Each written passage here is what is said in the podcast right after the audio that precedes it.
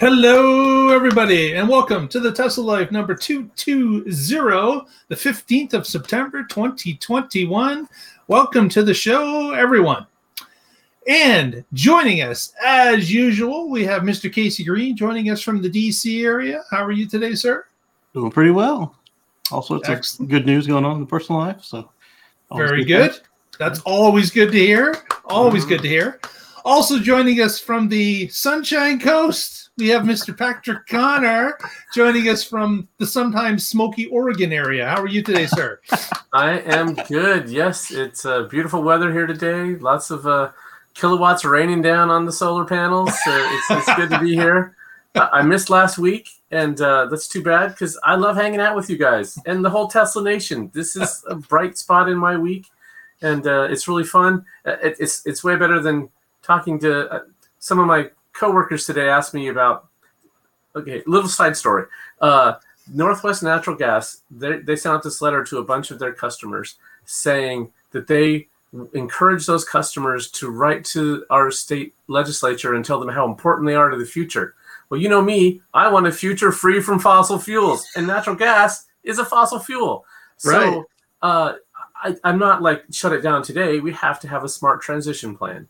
And they, as a business, should have a smart transition plan to a new, better way of doing business. And they might have to change their name. But uh, to, to just, you know, so I have to admit, I haven't seen the letter. Um, I'm only hearing this secondhand from my coworkers who are asking me about it. And um, uh, so I was like, yeah, we do have to get away from it. And they were like, oh, but we can't because of this and that. And I was like, no, we absolutely can. one hundred percent renewable is absolutely possible if you have a plan in place that includes storage, because you have wind overnight, you have solar during the day, you have storage for all the intermittent, and um, there's all types of different storage. Battery is one option, and uh, we have a lot of hydro here. And uh, one of the cool things you can do with pump storage is you pump it uphill when you have surplus, and you run it downhill when you have uh, a need.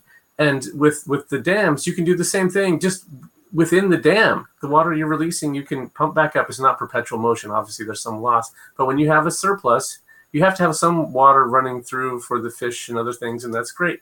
Uh, but you can also pump water up there when you have surplus. So, and we've already got all the infrastructure in place to harvest that as energy when you need it. So anyway, there's lots of options. And I'm so happy to, when I mention this stuff, some of them are like, oh, but these batteries have heavy metals. Like, oh God, you listen to the wrong sources. The, yep. These these batteries are, are non-toxic. They're fully recyclable, and uh, yeah. So uh, anyway, I'm happy to be here. That's all I'm saying. That's good. To, good. Well, that was a side story and a half, but yes. We're always glad to hear Patrick as uh, as as he's got something in his mind. He wants to share it, and it's uh, as this one. It's typically good to hear. So thank you, Patrick.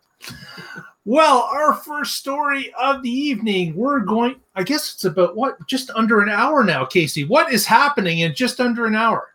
So over at uh, Launchpad thirty-nine A behind me here on the T V is uh, the SpaceX broadcast for Inspiration four. They're going to launch the first private space flight, I think, ever, right? I think so, and yeah. yeah. This is four civilians going up, which is not the way normally things are done. Exactly. And uh, they're going to go on a uh, previously loved Dragon. Uh, they've renamed it, uh, but it's uh, it's uh, the one that uh, launched Crew four. And I believe that the booster is the booster that launched uh, one of the G P S satellites into space. And that's uh, pretty exciting because they're going to go up above the height of the space station, uh, four hundred seventy-five kilometers, if I'm not mistaken. And uh, they're going to go there for, was it, a couple days? And At, At that point, once they've launched, there will now be three Dragons in orbit at the same time. There'll be one oh, cargo cool. Dragon, one crew Dragon, uh, both of those on the I S S, and then this free floater. What I'm curious is we've got another crew launch scheduled at the end of the week, if I'm not mistaken. And I'm hoping that they'll overlap because there'll be four Dragons in orbit at once.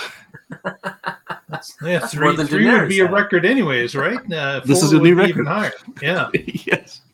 And, so uh, so the, the, the crew of four civilians, uh, one of which uh, is a billionaire, uh, Jared, apparently. Jared, yeah. And uh, Jared has basically paid for the flight and uh, uh, went out to the public and had a and had a I guess, a submission to, to get three other astronauts to join him. Not astronauts, but they will be astronauts. They'll become uh, astronauts to join him wings. on that flight. Exactly. So yeah. uh, there is it three days in orbit? Am I correct on that? I think that's what it is. I, I, okay. I keep, I keep uh, blanking on the on the duration of the mission. But they're circling the Earth, uh, regardless, yes. over and over uh, along the same route. I would imagine, just you know, just rotating around. Uh, and you probably don't know this. I don't know it either. I just thought I'd put it out there. I, do you think they're they're running the same way that the uh, I S S is running? In what way? Like, you know, the, the I S S is, is circling the Earth in a particular pattern. Would they be following that same oh. pattern, or would they be going maybe polar to polar or something different? I have, I have no idea. I didn't, I didn't inquire on that, but they're, they're, yeah, they're going to sure be higher, so they're, they're on their own schedule. Yeah, yeah, unless there's a – you always take off uh, and go uh, to maximize east. your um, or uh, speed. Yeah. You would take off going east. So uh, unless you have a very specific reason not to um, – then uh, you would always go that way, just because it, it takes less fuel to get into to an orbital right. orbital velocity that way. So that's why va- the vast amount of uh, launches that have happened in the United States typically take off from Florida, because they're right. all heading east. Closest to the equator they can get in the continental U S would be Florida, and that's what they're using that path for. Right. right. Okay. And then they use California when they need to go straight south, because you don't want to fly over land if you can help it. yeah, that's right. that's the thing of going east, is there's a there's a lot of runway. Uh, if things go wrong, uh, you haven't got debris raining down on the countryside. Yeah, unlike China and Russia, we don't want to be dropping our rockets on people in case of a, a failure. yeah, yeah. So, uh, well, success uh, to the mission, hopefully. Um, quite exciting. Uh, quick question to both of you. If someone paid for your ticket today, would you get on that rocket today? Why not? Patrick? Oh, yeah, sure. Yeah, it would be you, you would absolutely be awesome. I mean, you would yeah. you would absolutely do it. Yeah. Okay. I mean, I would be a little nervous, but I'm not going to say no. That's just too big of an opportunity to pass up. Exactly. Yeah. yeah. And Casey, it sounds like you would do the yeah. same. Yeah. Yeah. Uh, after after our show is over, go over to youtube dot com slash SpaceX. And you can donate to Saint Jude, who is the uh, beneficiary of of their uh, charity broadcast. Uh, it's to help with children's cancer. In fact, one of the astronauts today, she is a children's cancer survivor, and uh, we lost Mark there. But uh, we, we, uh, that that just goes to show that uh, that the work that they're doing is is is valuable and, and works. So yeah. Yeah, so uh, a Saint Jude survivor is uh, the the uh, one of the women uh, that's on the flight, and uh, she actually works for Saint Jude's. If if you're interested, also there's a Netflix uh, that we talked about uh, last week. Yes. Uh, that you can watch the series and uh, learn about the individual people that are on the flight, and uh, and uh, kind of get a, a view as to how Saint Jude's came into it and how they're. Uh, how they're actually uh, using this as a charity uh, raise function as well. So uh, yeah. lots of detail in that uh, Netflix series. I like Hockey Day's answer. He says, yes for a few days, no for months on a time of the I S S. yes, that's a very uh, good point. I, I could probably do a short stint on the I S S as long as the Russians aren't launching any new modules while I'm there. I don't know. I, yeah, I, I, I really... I'd have to think about it hard. Like, uh, yes, it would be a tremendous opportunity. It yeah. would be, it would be fun, but it'd be a little bit, six nerve, be kind of nerve wracking too, because of, uh, you know, that, that you really, you have some training behind you, but there's mm-hmm. not a lot. Yeah. Uh, and, uh, you know, it's all automated. Uh, this flight is completely automated. In fact, I heard that NASA has nothing to do with this flight whatsoever. Right. Other than they were, other the than the launch site, you know, the launch site, and they were the initial customer for this this craft. Yeah. mm-hmm. So uh, yeah. yeah, it's going to be exciting to watch the launch again. Uh, just after this uh, broadcast ended, about eight oh two was the uh, start of the launch window, and last we heard, uh, launch uh, information looked favorable for a launch tonight. So we will see. Cool. I'd feel better with a, a NASA captain at the helm, even though it's automated. But that's one thing that would help me, help me uh, feel a little better about it. Yeah, yeah. Well, the good thing is he's a pilot, so it's, it's not like he's No, yeah, no, a pilot zero. Of an airplane. But this is a this is this, this the controls are the same except there's no stick. Yeah, and think about all the um, missions that they've flown up there without people, and so now you're just being. Those are obviously not don't have a person there steering the craft. It's all automated. right, right. I, I understand that, but but when you're the cargo, you start right. thinking yes, differently. Yes. Uh huh. Yeah. Meet, meet cargo. Exactly. Exactly. I well, ask, let's let's move oh. on to our next story, and right. uh, Casey's got that one as well. Yeah, I also want to shout out uh, J T twenty-four and Hockey Day as first in the chat today. Ah, very good, very good. So let's talk about lasers. Laser, freaking lasers, you mean? Freaking laser beams. So. Tesla has a patent that uh, has come up again. I guess it was finally awarded. Last time we saw it, it was when it was uh, being applied for. And it is a patent to remove debris from the windshield of the car with laser beams. And what I'm hoping is that they'll find a way to also use that to uh, boil the water off of the windshield, and then you can get rid of wa- well, wiper blades. Right. Yeah, that would be really cool.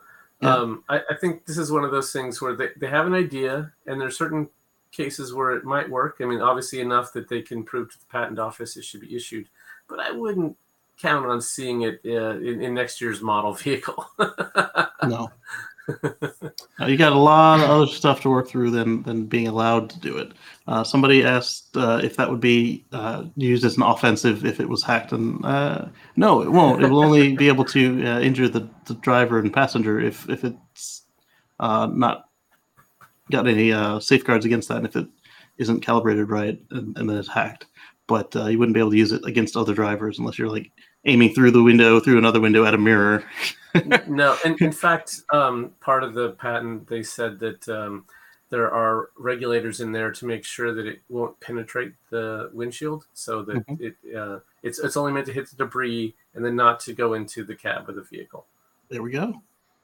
So just uh, it's just going to impact the surface slightly for the whatever the debris is, yeah. whether that debris is actual debris or water.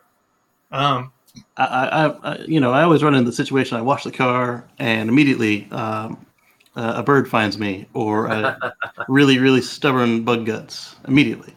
And then at that point, you're on the highway, and it's like, oh, you gotta sit here with this for an hour or three. Right. Another can use this to clear the debris in front of the cameras that are yes. behind the windshield. Right. Yeah. So that, and, and then the side cameras, they could have the same sort of thing uh, with their own. That way, you're not even pointing it toward the driver. You're just clearing the debris off of those lenses. That yeah. would be great. Right. And that'll right. be so all that's necessary. For uh, full self-driving, have to mm-hmm. have those cameras available.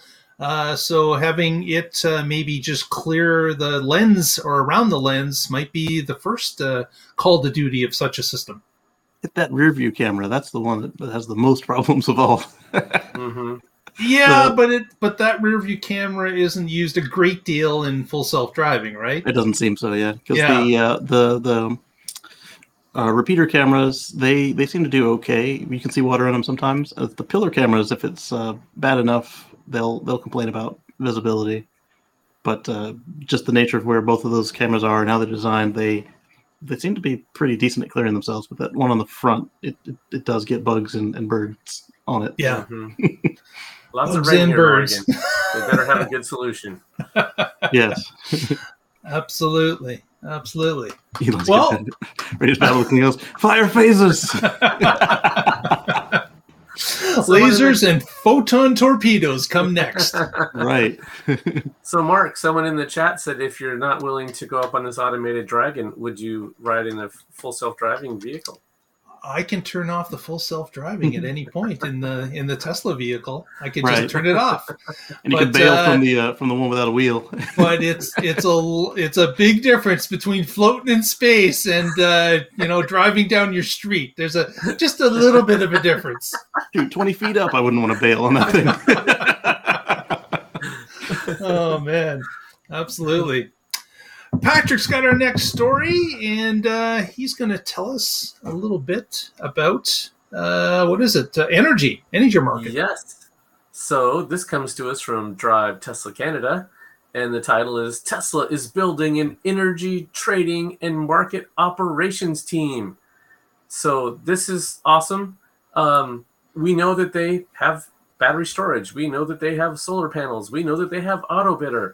You put those together and you can do some really amazing stuff. And uh, they are building a team to look at exactly that. And so this comes to, uh, there was a, a, a tweet from uh, Julian Lamy, however you say his name, PhD. He says, I'm excited to announce that I'm building a new team at Tesla focused on energy trading, market operations. So this team will drive performance of Tesla's global fleet of battery and renewable projects, build expertise in wholesale energy markets, and support the development of AutoBidder. And it goes on. So uh, yeah, this is really cool. When when Tesla announced that they were going to sell energy to their semi-truck customers at seven cents a kilowatt hour, uh, that was a big flag that they are going to have to get into the energy wholesale market, because that's not retail pricing. And nice. um, if you're buying energy at, at off-peak and when the market um, it has surplus, you can get it at two cents or, or sometimes even cheaper, because they're dumping it to ground in some cases. So if you can uh, do smart things like this, uh, buy it when it's super cheap, store it in your batteries, sell it to customers, uh, semi-electricity, uh, wholesale. Um, uh, it, there's just so much opportunity out here. And with with battery storage, it's so much better than these peaker plants. Peaker plants take seconds to minutes to get up going. Uh, batteries can respond in milliseconds. You can have a um, voltage sag, they can respond. You can have a frequency sag, and they respond. Or and spikes and overages.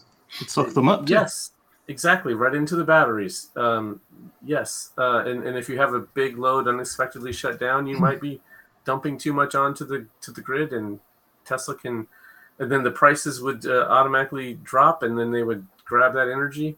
So yeah, this this gives you all kinds of opportunities. It, once you, once you have batteries, you can make it's it's like the difference from analog to digital. And that's what is happening here with energy. And Tesla is on the forefront of that. So building this team, I think, is is really smart. And um, if you want to uh, work for Tesla, uh, this might be the time to go apply, if this is where your skills are. If you can do data analytics, uh, wholesale energy markets, this is a this is a an opening for you. Yeah, what, what some people don't understand with the grid is that uh, it's it's a living thing. The, the grid is always moving. It's always uh, moving electricity around, and it's always doing the balancing act of what is being pulled out and what is being put in. And it has to keep that balanced in order for the grid to run. Otherwise, we run into things like brownouts and blackouts, uh, or we run into where where certain stations are overpowered and you can have equipment uh, explode uh, because there's too much. So uh, exactly. They're being able to have some form of storage, whether it's hydro pumped or whether it's batteries or whether it's um, some of the exotic stuff that we've seen about, uh, you know, uh, cement uh, blocks being lowered into mines, or uh, or uh, ro- uh, trains filled with rocks that slowly travel down an oval or a, a circular track. Uh, all that, those kind of things, uh, you know, I'm not sure that we have a, a silver bullet yet, but being able to explore all these opportunities and see which is most efficient uh, and which one will win out, so we can start building a larger uh, repertoire of uh, this uh, this battery backup is going to be key. Um, so uh, having a, a system that's always tracking how much, you know, how much is being put in, how much is going out, what's the cost of electricity, what's the uh, what is the possibility for profit, who needs the electricity, who needs to store it, all that stuff is, uh, I'm sure this team is going to be micro focused on. Yeah, it's just taking the stuff we talked about, virtual power plants that Tesla's been getting into, taking it up to the next next level. Yeah, and, like, and like I would, Patrick said, we went from uh, analog with vacuum tubes to, to digital with the microprocessor. And I, and I would love to see the the expansion of the, the programs that Patrick is involved with, uh, as one example, where where those home batteries are starting to being used by a utility where they can, they've got that virtual power plant across many customers, and the customer can benefit from it as well as the power company. That just makes complete sense uh, to spread it out like that. So uh, yeah, exciting stuff uh, to, to see from the outside. Definitely. Mm-hmm. Yeah. So uh, on with the next. Uh, o- Omar's getting the wave. Hello, Omar. uh, he's waving to us. Um, the uh, next story I wanted to touch upon, uh, Casey's got about yeah. a big store. Big. So uh, Jay in Shanghai sent these photos out to uh, to the Twitterverse, and uh, let's take a look at them. This is a uh, Tesla delivery center with one hundred one retail delivery parking spaces.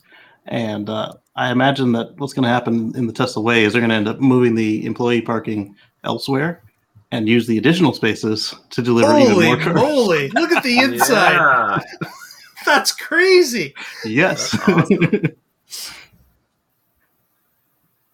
Oh my gosh. Yeah. Look at the... Look at the, the, the waiting room. That's yes. crazy.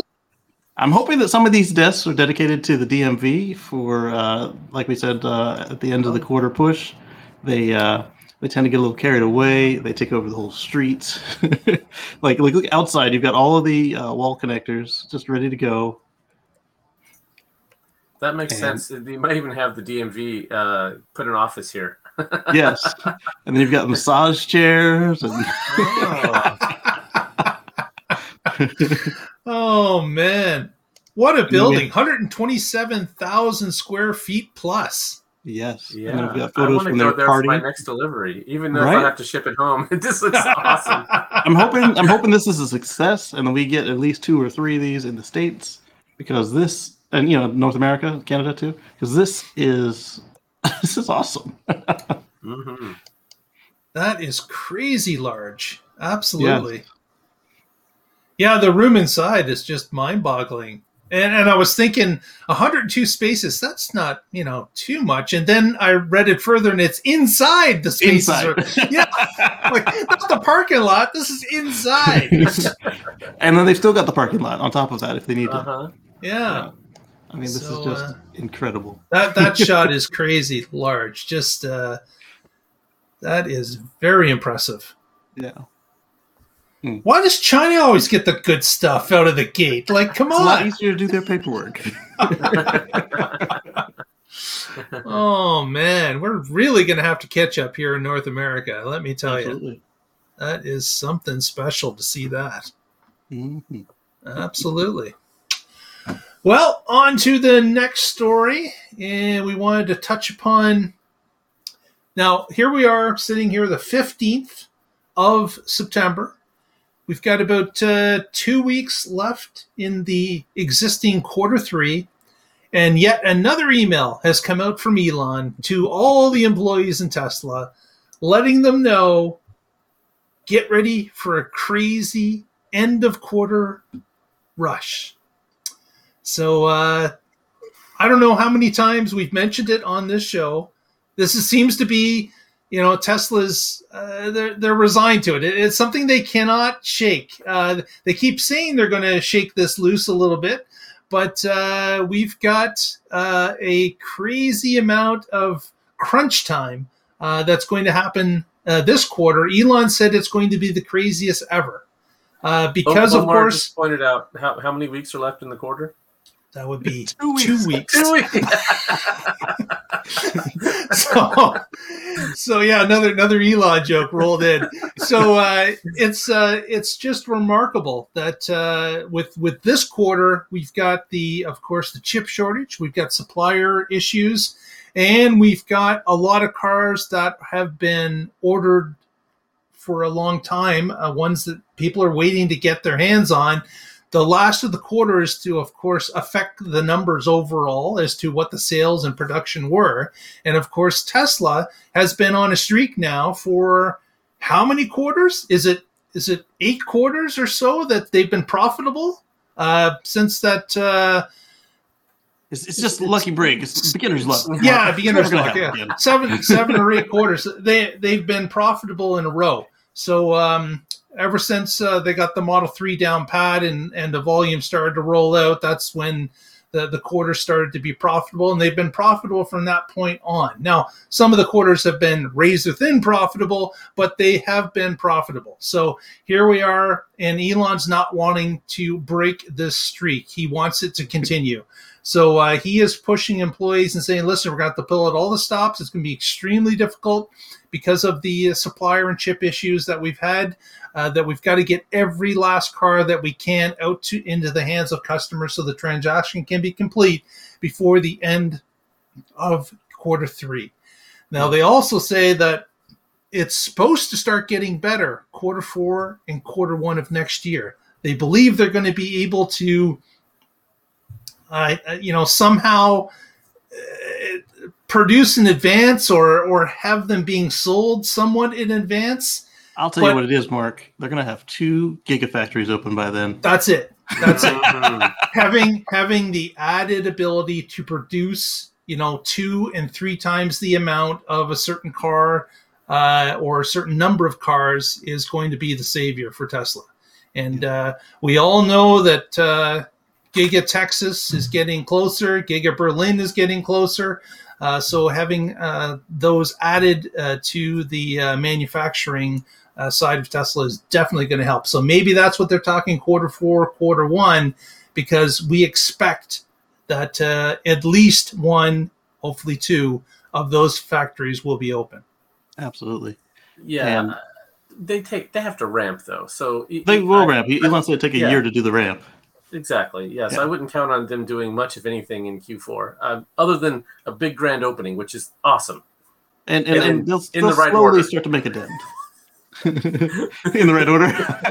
So um, the these these giga these gigafactories, the Terrafactory and and and, and Giga Berlin. I'm, I'm what I'm anticipating here is it now means that they have a lot less cars to export, so that this should help them with their peak problem, because uh, Giga Shanghai will probably be the only one really doing exports at this point, where uh, Fremont will be local, uh, Texas will be local, uh, New York doesn't have to ship worldwide anymore because they've got that in, in, in Shanghai as well, and, uh, and and Berlin will take care of Europe. So there'll be a lot less of that. Yeah, that that, that certainly, you know, that certainly eliminates the logistics of getting cars on boats and knowing that yeah. they're going to be on the high seas for thirty or forty-five days. Uh, so uh, making sure that uh, those uh, vehicles are uh, released in in, con- in the continents that they're actually being purchased in is going to be a huge win uh, for yeah. for the Tesla supply chain, definitely. Do we think they'll yeah. put one in Australia? I, I don't know if there's volume enough for it. I don't think they will. They're just yeah. uh, the volume is not big enough. Australia is only the size. Uh, it's a little bit larger than Canada, so oh. uh, I think that's going to be tougher uh, for them. You know, it's it's well, just if they not, put a not enough in, then we'll know. Yeah, build one in Canada. We'll supply the Arctic for you. No problem. Yeah. Hey, hey, you want this nickel? Give us a factory. That's what I was hoping, that uh, someplace like Sudbury, Ontario, which is high uh, nickel uh, mining, would, would come up with some sort of deal, uh, like what India is trying to strong arm right. Tesla in. I yeah. would I would love to see that, but uh, so far, no real information on that. So we're starting a rumor ourselves.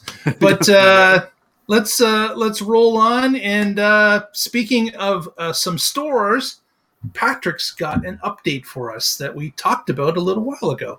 Indeed, that is right. So two weeks ago on this very show, we said there was a rumor that somebody put on our Facebook page that Tesla was going to be opening a sales and service center in New Mexico. I'm like, but how?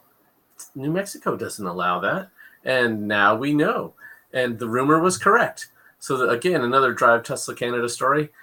Tesla works around state law to launch direct sales and service in New Mexico.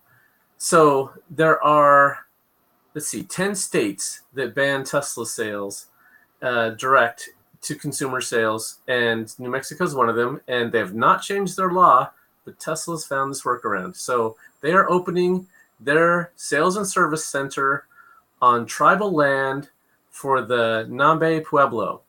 And so they're opening it there. They are a sovereign nation there, so they have their own police, their own courts. They uh, self-rule within that area, so they are exempt from the state laws. And, of course, they still have to follow federal laws, but there's no federal law against direct sales. And so that is where Tesla is building their new sales and service center. And I think this is a smart move by them. They had a, a grand opening ceremony where the senator even came out and um, and uh, said, this is a great thing. And, of course, he's going to say that because he can't stop it. So, right. So we talked about how there's good paying long-term jobs right there in, in Nambe. So uh, that's uh, hopefully this is the thing that um, shatters the, the window, right? Where now they're like, okay, we couldn't stop them anyway. What's people are still buying them and getting them serviced. Why not allow them to open them wherever they need to be? Uh, Because if not, you're just missing out. You're forcing them to open them in other states and other places. And this is the future. That Tesla is, they have a, a significant market share. As more and more E Vs are become what is sold, their market share is of total E Vs, of total vehicles is going to grow with that adoption of E Vs. So, uh, yeah, uh, don't be dumb, governors. Uh, there's there's still nine more of you that need to figure this out. Yeah. So I, I um I inquired into the ether if that would work for North Carolina and, and Texas, and uh, North Carolina certainly because they got the Cherokee there. And uh, one of the professors he explained to me, he said uh, the way he phrased it, he said the genocide was strong in Texas. So there's only three reservations that they might be able to try, and they are at the very edges of the state. So mm. so basically, you're already in Oklahoma and New Mexico, uh, right? Yeah, so, Texas so is a, a, if if I work. were uh, if, if let's let's say uh, um, if I were a provider of uh, women's health, I might also be looking at this workaround. This is a really good idea. Yeah, yeah. So uh, so that's interesting that uh, they have uh, gone around this, and we'll have to see if there's another, like as Casey said, North Carolina, Texas, and that would be seven more states uh, that are limiting uh, their access. But uh, and I understand that the uh, the facility that Tesla went into uh, was a uh, defunct casino. Um, oh, so cool. that that was there. They were repurposing uh, the building uh, that was there. So uh, that's a plus for them as well. And uh, that will, of course, uh, allow them to draw other businesses uh, to uh you know, a happening uh, mall or space uh, that Tesla's in. So it's a win-win for everybody, uh, even uh, the smaller businesses that feed off of, uh, you know, people coming to a certain location. So uh, it's, a, it's a big plus for all of them involved. And uh, we'll certainly watch and see uh, if it's uh, successful and if uh, the model's been reproduced elsewhere. Absolutely. Right. Thank you for subscribing, Roger Harding. Cool. Very good. Um, cool. Next, uh, we're going to touch upon uh, full self-driving beta ten. Elon, um, of course, yeah. has been talking about yeah. uh, releasing two weeks uh, within certain time frames. And uh, just recently, uh, uh, F S D uh, version ten did release. And we've had now, none of us here have it. Uh, but, of course, uh, there's a number of people on the internet. Uh, our friend uh, Teslatino in Florida uh, has received it, as well as other uh, current testers uh, of the F S D program. And uh, they have been going out onto the streets and, of course, testing it like mad with all the, uh, you know, uh, edge case situations that each region has, each city has. And uh, so far, from uh, just looking at it as a whole, it's looking that there's been a step improvement in a number of different ways. So uh, there has been uh, the, uh, I guess, yeah, there's the button over there. No, down here. Omar's got the button. Where's uh, the button? I want the button, damn it. So uh, the button gives me the button. it's uh, it's interesting to see that, uh, yes, we've got that uh, little bit of improvement that's being shown. Uh, there was a video that came out by, I believe it was Tesla Raj on Lombardi Street in San Francisco at night. It handled it flawlessly. Um, there was a video of um, uh, Patrick, one of Patrick's uh, favorite YouTubers, um, starts with a G. Galileo Russell? Yes, Galileo. Uh, he was he was checking out uh, a street in his neighborhood that has a monorail going down the middle of it. Right. So uh, a couple of different, uh, certainly edge case scenario. Lombardi Street's definitely an edge case. Uh, you don't get many streets like that.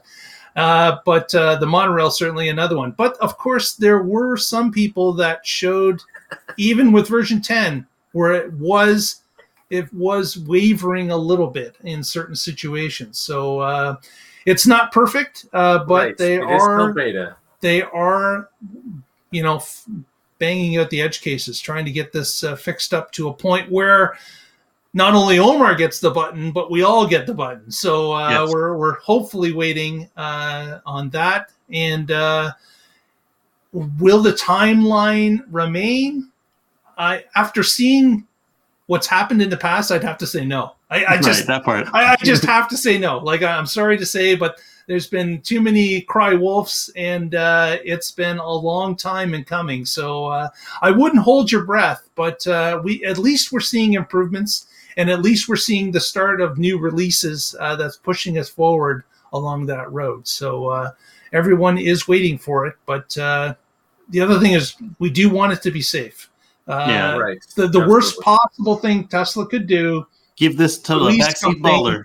That is uh, sorry, not the backseat baller guy, but the backseat bandit uh, in, in Southern California. Right.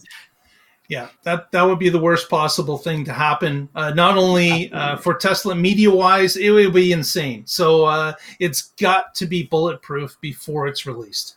Right. I, I just wish that there was something in between.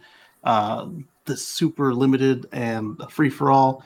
I mean, because we definitely right. don't want the backseat bandit to have it, but there's a lot of us that have hundreds of miles, hundreds of thousands of miles with uh, some level of autopilot running, and they can see this, and they can see how well we do with it. Because remember, the initial push for this was the safest drivers, and then something mm-hmm. else entirely got delivered to us. Yeah. There seems to be a lot of people with YouTube channels that have this. Hmm. I've got a YouTube channel. Where's mine at? Yes. Yeah. Where's Casey's? Yeah. The only reason Mark doesn't have it is he's in Canada, or he'd have it. I'm right. Sure. Yeah. I mean, we're not getting it. There's just no way. Mark's probably uh, one of the first Canadians with it. Yeah. It, it, I think they should have some system in place where, like, the people who've bought it multiple times should be yes. early in the queue. You would the think so. Who, yeah. Yeah. I was and promised an early access yeah. program for being a sucker before they dropped the price for F S D for over a year. I I never even saw that. Right. The people that bought it in twenty eighteen uh, versus the YouTuber who bought it last week but has a large following. And all of a sudden has himself a, uh, a, a F S D beta button. It's like, where did yeah, that come Yeah. From? The, hmm. Y- y- yes, Hockey Day. They are testing, but I don't think they have like a, a program like they have for the U S in, in Canada. I think it's employees and, and that one dude we heard about this weekend. Yeah, and and there's uh, we we heard recently uh, from Green the Only that uh, he's been seeing that uh, there is some testing going on in Europe. Yeah. And then the other thing that I found that very fun. interesting, uh, which was about people basically side loading a copied version of F S D, an older version, and loading it up so people uh, like they, they showed a, a guy in uh, Moscow uh, using it uh, on the streets of Moscow. So there are there are and there's a Reddit a Reddit uh, community talking about this, and and people are like, it's the Wild West. How to get it? You got to know somebody. And uh, they sideload it onto the onto the system and, and use it. So uh, all sorts of crazy stuff is going on with F S D, and uh, some people are jumping through crazy hoops. I, I would never recommend doing that, uh, but uh, yeah. it is interesting to see that uh, there are people that are, for whatever reason, have to get their hands on it that quickly. I'd love to hear how the insurance company responds to any incident in that car. It's like, you did yeah. what? And you did yeah. what? Yeah, well, yeah. I, I have a feeling they would delete it or do something. Uh, if, oh, no, if, yeah, you see, it's just a regular crash. I slipped up, officer. I, I I don't know what happened to me. I was not paying enough attention. Exactly. what's our update on Inspiration four, Casey? Uh, they uh, have removed the crew apps or pulled back the crew access arm, and they have uh, finished filling and uh, well, almost finished filling, I should say, because that's usually nearly instantaneous. So about thirty mm-hmm. minutes ago, or twenty minutes ago. Launching any minute. Yeah, let me pull up a uh, video here in case it's on before we finish. All right. Uh, next story I wanted to touch upon was Elon uh, submitting a uh, Twitter alert about a new record that happened at the Nürburgring uh, for yes. the fastest production car ever to drive at stock. The Model S Plaid uh, was able to uh, beat the uh, the current record, and uh, he tweeted, of course, the actual slip Uh, that the car got uh, after completing its run. And uh, I can share that uh, just so you guys can see that. Yeah. Here we go. Share the screen. And boom. Boom. My favorite was the uh, short short seller who was complaining about, uh, said that Elon was quoting the wrong number. And I'm like, there's two numbers on the chart, and he didn't say which one it was. Yeah, why are there two numbers? Two cars or two runs. Okay. Two different runs. Yeah. They had four cars on the track, so right. So that's just two runs of the same car. What was interesting is that this was record for an electric car on the track. So obviously it beat the Taycan. Uh, mm-hmm. But uh, what was also interesting was that this apparently was a stock car that includes stock wheels. The yoke that comes standard with the car was able to achieve this. Stock tires. They weren't race tires. They weren't uh, rain right. radials. They were factory tires. Now, Tesla is remaining at the track, and they are continuing uh, to uh, run tests, as well as they're modifying a, a one or multiple S's uh, to continue to run at the track and uh, to uh, make some new records. Now, this, of What's course, the- will be a modified, but they're they're. They have got a number of tricks up their sleeve to lower that time uh, based on putting better tires, uh, possibly race brakes, and uh, some other additives uh, to make the car faster. Probably some sort of bigger tail. Yeah. I'm hoping that, uh, I know Elon said he doesn't want to get into it, but I'm hoping that they come up with a track pack that they can just ship a crate to your local mod shop, and then they'll be able to put it on for you. Or, or, you know, because he says, you know, the way he says that they're going to make a list. I, I, if I could just, you know, go to the app. Now the app has uh, accessories for sale, and order this, and they drop it off at my house, and then I could then take it to the mod shop. That would be phenomenal. Right. Because then you yeah. know that you've got the right version. Everything works. It's just that Tesla can't be bothered to, to do all the work because they're overloaded. Well, let's they, go on they, to the next. They, before we leave that one, they didn't yep. beat the um, Rimax time, but that's a million dollar hypercar. So I wouldn't, right. uh, yeah, yeah. So I wouldn't count that as a production vehicle. And they're only making what, a hundred of them? Right. Yes. Yeah. So, yeah. Yeah. Just, I guess, yeah, the, the, the rules of what a production car is, it varies in different places of the world, but right. you know, come on, a hundred? Really? Yeah. Yeah. I, I just wanted to qualify for some guy making had, in his garage. Like that could, uh, a hundred. It could that's, be very, Uh, hand-built uh, machines. More than Nikola built. yeah, yeah. They go uphill, too. right. Well, this is, a, this is an error in planning for the show, but uh, the next story is about tax credits coming to the United States. So you've got a Canadian talking about tax credits that are coming to the United States.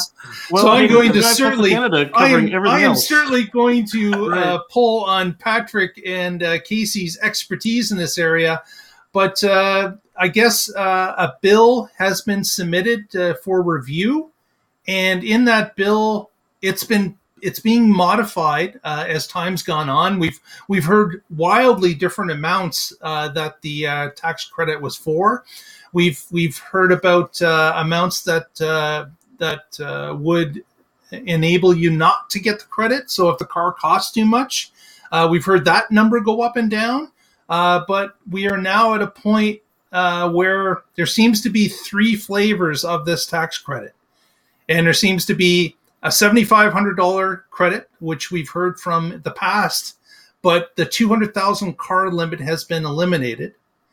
We now have a five hundred dollars additional dollar credit if the car is manufactured in the United States. And we have another four thousand five hundred dollars added to it if it is union made. So uh, is are you guys, are you guys, uh, am, am I stating that correct on yeah. the three levels? Yeah, so initially the, the uh, second stage was twenty-five hundred dollars and the third stage was twenty-five hundred dollars. Um, for U S manufactured and union made, and uh, but now they've changed that significantly to favor the unions and not U S, which makes no sense to me. Um, so that like- that means that means that the Mach-E made in Mexico qualifies for a higher return than what the Tesla does being made in California. Right. Yeah. And that applies to um, Toyota's not union and they build in the U S. They have plants in Tennessee and other areas. Honda and Volkswagen. Yeah, mm-hmm. exactly. Yeah. So if you want jobs in the U S, why isn't that the focus of the bill? It it right. makes no sense to me. I'm sure that their union is considered a different union than, than our union because they're Canadian and Mexican. Uh, this well, is an American tax credit. I, I would say that the Canadian Union kind of follows along what the U A W is. It's it's almost an offshoot of it. But yes, it's a separate union. Yeah. Right. So do those cars get the four thousand five hundred dollars even yes. when they're yeah. in a foreign country? In a foreign country. Well, not my foreign country, but right. to you. Yes. To you, a foreign from this country. Bill, from this bill. Form to the yes. bill, yes. yeah. That that makes no sense to me at all. That That's um, union above country? I don't think so. Right. So, so we. I mean, got... I can understand if they said if it's an American union, okay. But if they say just any union, that's just ridiculous. And and the final assembly being in the U S, all right, we bolted the chairs in. All right, what's next? yeah. Yeah. Derek. Derek has an interesting point. Uh, can the uh, can Tesla just create their own union? Well, I I gotta believe that there are some stipulations in place in order to have an actual union. And yeah. it can't be probably owned by the company that the union is going to be in. So uh, well, when you when you look at Elon's whole op- opposition to the union, it's not to unions, it's to the U A W because they've already left this his plant out in the cold in the past. So he's like, if you want a union, we'll we'll support it, but not them, please, not them. And um, yeah, the U A W is not the shining example of the best union ever. That's for sure. that, that too, but then when you look at it, uh, look at it this way: the Mach-E is is very very popular in Europe, and it's made in Mexico. The Ford Lightning is going to be built in Michigan, so it tells you a little bit about what Ford's priorities are right there. Yeah, yeah. So you know, it's it's unfortunate to see that politics have reared its head. I believe in this particular battle, lobbyists have come in to win things. Uh, that really is uh, something that uh, is unfortunate to see, especially with an American company employing Americans, uh, selling the most American car ever made.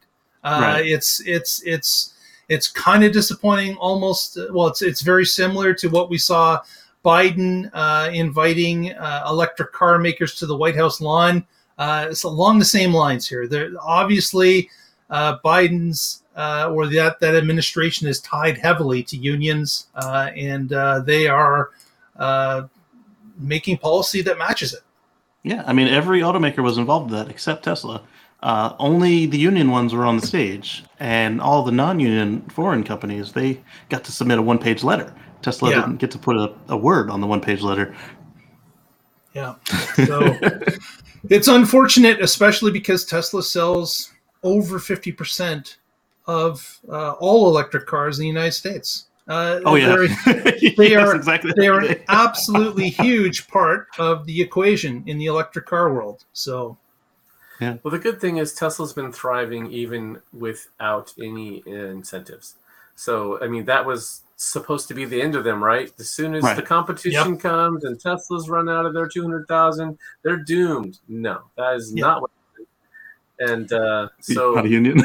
if the if they get the, not a union union, that's funny. Yes, I've joined Tesla's not a union.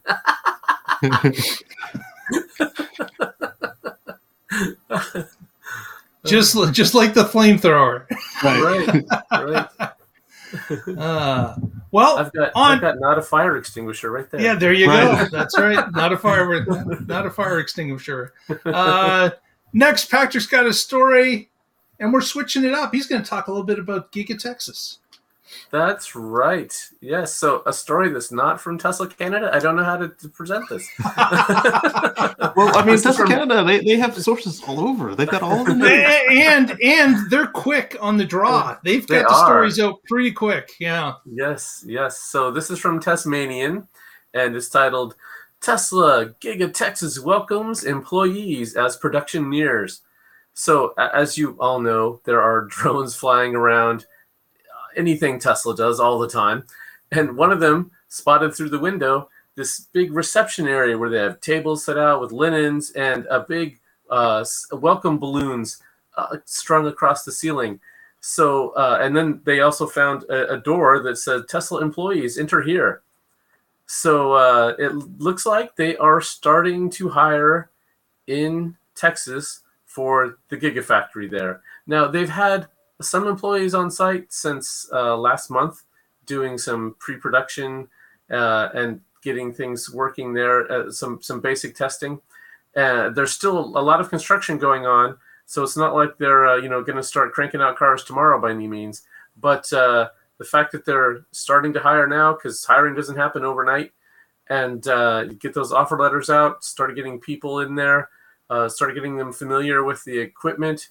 Uh, some of these people would, as for, they might even go to the other places that Tesla has an operation now for training over the next couple months. So when they come back to Austin, they know what they need to do. They know how it works. They've been trained by pros who've been doing it every day. So the uh, it's happening, baby. Terra Texas is rolling. Yeah. Terra Texas. Oh, man, it's not looking good for Berlin winning this race, let me tell you. Although Berlin is looking good overall. With their, uh, they've got their approval, uh, pre-approval to do the batteries, and they qualify for an unknown amount of subsidies. So it's good news yeah. there, too. It's just you won't win the bet.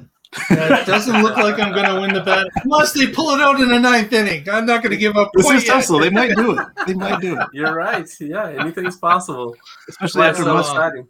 Especially after Musk very politically correctly told uh, the man in the wheelchair to keep his name out of his mouth. So it's uh, yeah, it's uh, it's interesting that um, that they're starting to to roll this into effect, bringing more and more employees uh, into the uh, fold, getting them trained up in those beginning uh, jobs that are going to have to be put in place, uh, even as the factory is not completed. Uh, but uh, once a roof is overhead and it keeps the rain and the dust out, uh, then uh, you've got that uh, opportunity to start uh, making some of those manufacturing uh, processes start up, or at least get to the point where uh, you're up to speed when you decide to pull the trigger, that uh, people are understanding mm-hmm. what the jobs are and how the particular flow of the work is going to happen. Uh, so, uh, you know, making some of those adjustments uh, in a uh, in a, uh, a practice mode is going to be uh, very useful uh, for the employees as they get ready for production to begin. And right. and we're and again, we're not kidding ourselves. We know that it's it's going to be a process. They're not going to be up to full flight uh, out of the gate. Uh, but I would ha- would have to say that at least there is a few roadmaps out there that they've already done with Fremont, with Shanghai.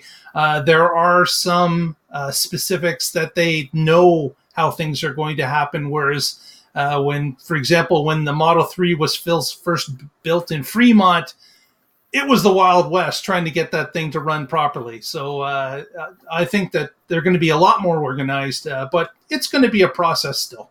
Yeah, they're going to yes. have surprises. I mean, it's to the point where Elon was warning Rivian that they should probably not focus on opening five factories at once when he's explaining that, you know, we've already got three and we are still taking our time with the next two. and, and since you mentioned that, I'll, I'll mention another story that's completely off the books here is that uh, Rivian rolled their first uh, pickup truck off the line in Normal, Illinois. And uh, that just happened this week. Uh, so yeah. they are first to market with a sellable pickup truck. Uh, that's now they're going to sell it. Deliver it's it. sold. It's sold. It's, it's already just, pre-sold. Uh, yeah, yeah. They've got a lot of lot of people that are chomping at the bit to pick up their, their trucks wonder, that they've ordered some time ago. I wonder if they'll do yeah. a party. I hope they do. They they should. Like it's it's worth a celebration. Yeah, it is absolutely. it is it is no small feat to start an automotive company uh, and in any climate, let alone the climate we're in today. So yeah, they, they deserve high praise. Oh, next, uh, next we wanted to talk a little bit about uh, Elon's comment about batteries. Uh, someone was talking about the different types of batteries that Tesla uses and the industry uses. And uh, the point came up about pouch batteries. Mm-hmm. And Elon had indicated that Tesla will never use uh, pouch batteries. And the reason is, is that pouch batteries are harder to cool than regular batteries. So uh, you've got the Tesla c- cylindrical batteries uh, where you have the ability to either run a, a cooling tube in between the rows or maybe uh, place them at the bottom and the tops of the batteries or some combination of. But when it comes to a pouch battery, and of course, I don't have anything that would look like a pouch, but uh, you know, maybe maybe this sheet of paper could kind of uh, signify that it's a, it's a pouch. Having some sort of a, a battery chemistry inside a sleeve, uh, you would have a difficult time if you pack these together. There's a there's difficult time to get the cooling in between. So you have a number of pouches together in some sort of a case uh, or some sort of a, a mechanism to hold them. And then you've got the issue that you don't have enough cooling running to that. And of course, The the problem with that is uh, what they call thermal runaway, right? Where mm-hmm. if you have a, a reaction uh, with the chemicals, uh, unlike uh, some others, the the pouch battery is a lot more gel and uh, battery pack material, uh, all very close to each other, not protected uh, from it. Other pieces with casing, it's just a large pack of this material that could, if one, if part of it catches on fire, it's a lot easier to combust what's beside it uh, because there's no block from it. When you've got a bunch of cylinders, there is the possibility that cylinder can contain the chemical reaction and not allow it to jump to the next cell beside it because they're both protected by some sort of an aluminum sleeve or something that's yep, keeping yep. them together. But in a larger patch, uh, pack situation, It it just uh, allows it to run hotter and faster than uh, than uh, a typical, you know, what Tesla uses allows it to uh, have some sort of a break in the action. With a pouch, there's less break in the action, and it can uh, cause a fire. Uh, if if the fire starts, it's a lot tougher to slow down and to stop. And it's a little easier to catch them on fire because when you're charging and discharging them, they're growing and shrinking. Yeah, there there is that expansion and uh, contraction uh, with with all batteries, but at least with with a, a limited metal sleeve, you know that the, the expansion and contraction is contained within the sleeve, so it's not going beyond the size of the sleeve. If the sleeve is keeping it at that one uniform size, uh, but uh, the pouch allows it to actually move. Now they've made, you know, people that use pouches, they've obviously made room for it to expand in the pack that it is in, but again, the major issue is cooling, and that is and that is the major issue that they're trying to avoid. So, uh, just some Four interesting minutes. notes about uh, about uh, about batteries and uh, the different size factors that are used. I guess format factors, more accurate. Yeah, right. And you guys talked about thermal runaway and, and fires, but even just in the normal use case. If you get hot spots, that causes degradation. Degradation means range loss. And so yep. being able to thermally manage your pack is vitally important. And um, smaller cells allows more access to cooling loops in, uh, without so being so far from where it could get hot. Right. Absolutely. So that is not a battery pack on your screen. That, of course, is the uh, Inception or the Inspiration four. Inspiration four that is about to launch. Uh, three and a half minutes uh, to go, roughly. And uh, there's the astronauts uh, or the soon-to-be astronauts inside. I, I noticed that that astronauts sitting in a Crew Dragon, they all seem to want to do something with their hands. They like yes. They seem to be clutching the air or moving their fingers out. A couple of them were playing like air, air like drums it. and air guitars earlier. What did they take for their zero G indicator?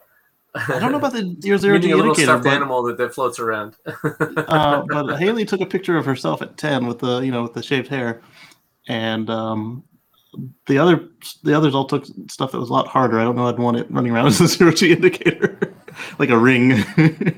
Oh, yeah, yeah. It has to be a nice little plush. So did she shave her head and donate her hair or something? No. Um, when she was ten, she was a cancer patient, so she right. just fell out. Yeah. And so today she's got a full head of hair, and uh, she's got she's going to pose her picture and explain to, to the patients that, you know, uh, you, you can get through this. And if I did it, mm-hmm. you, you should try to. And that's pretty cool. We're going to capture history here on this stream today. Yeah. Yeah, her um, interview, and if you haven't watched the Inspiration four series, it, it's great, um, uh, was really touching. Uh, the, one of the things that I found strange was um, people asked her about you know her cancer survivorship, and she said that she's glad she got cancer. And I'm like, what? Why would anybody be Whoa. glad of that? it, it's, she said it's because it gave her life purpose. So ah. she went through that, and now that's what she's dedicated her life to, is helping other children get through it. And uh, that was just like, wow, that, you know, really gets you there. Yeah. Like, hey, if it's going to be somebody, it might as well be me, right? I uh, I admire that spirit. Yeah. Yeah. So uh, just under a minute thirty. Um, and we've got, uh, looks like conditions are good. Uh, obviously launching from Florida. Yeah. Um, man, that would be impressive to see this at night, see a night launch. Uh I, I did see the, Crew, Crew, Crew Dragon launch at night. It was uh, demo um, before the Crew demo, and uh, it was awesome actually because it's just it, light, it lighted up the whole area like with, with the you know the the, the, the rocket exhaust. And uh, Casey, how close uh, does the public get to the launch site in Florida? I was at like, the uh, Apollo Center, so it was uh, I guess a couple miles. Okay. Yeah. So we, yeah, we so that the, that. So that lit up uh, the ground uh, to the point where it kind of looked like daylight, except yes. that, you know the source of the sun was a lot lower to the earth. A little bit more orange than white, but yeah, yeah, not much. When you're watching it in person, it, it is white. It's not orange. I don't know why it looks orange on camera, but it does. Let's unmute them now and crank up their volume. Here we go. So here we are. Twenty seconds left. And it looks like we're going to see a launch here. T minus fifteen seconds. That's so exciting. It is. ten, nine, eight, seven, six, five, four, three, two, one. Ignition. And liftoff for Saint Jude. Go Dragon. Go Falcon. Godspeed Inspiration four. Copy one Alpha. Vehicles pitching downrange. See how much light comes off the bottom of that? Yeah, yeah. Why this thing won't go away now? There we go. Propulsion is nominal. Oh, hit max Q fast. Yeah. T plus thirty seconds. Callouts indicate nominal. Historic mission flying the Inspiration four crew. Nope. Onboard Dragon in Falcon nine. Knuckles. Yeah. The crew in the capsule. We're into the throttle down, into the throttle bucket. Stage one, throttle down. Throttling down in preparation for the period of maximum dynamic pressure. The announcer always warns you on your first launch not to be focused on the cameras. Uh, he said there'll be plenty of them. And then so, the flight. Nine, it's supersonic. Watch, watch the live one, right? Right. And so for my second one, I brought a three sixty camera. I was like, well, if I, he says I can't aim the first one, I might as well be careful with the second one. And I got it on three sixty camera Stage instead. Stage one, throttle up. We're through nice the period of maximum dynamic pressure.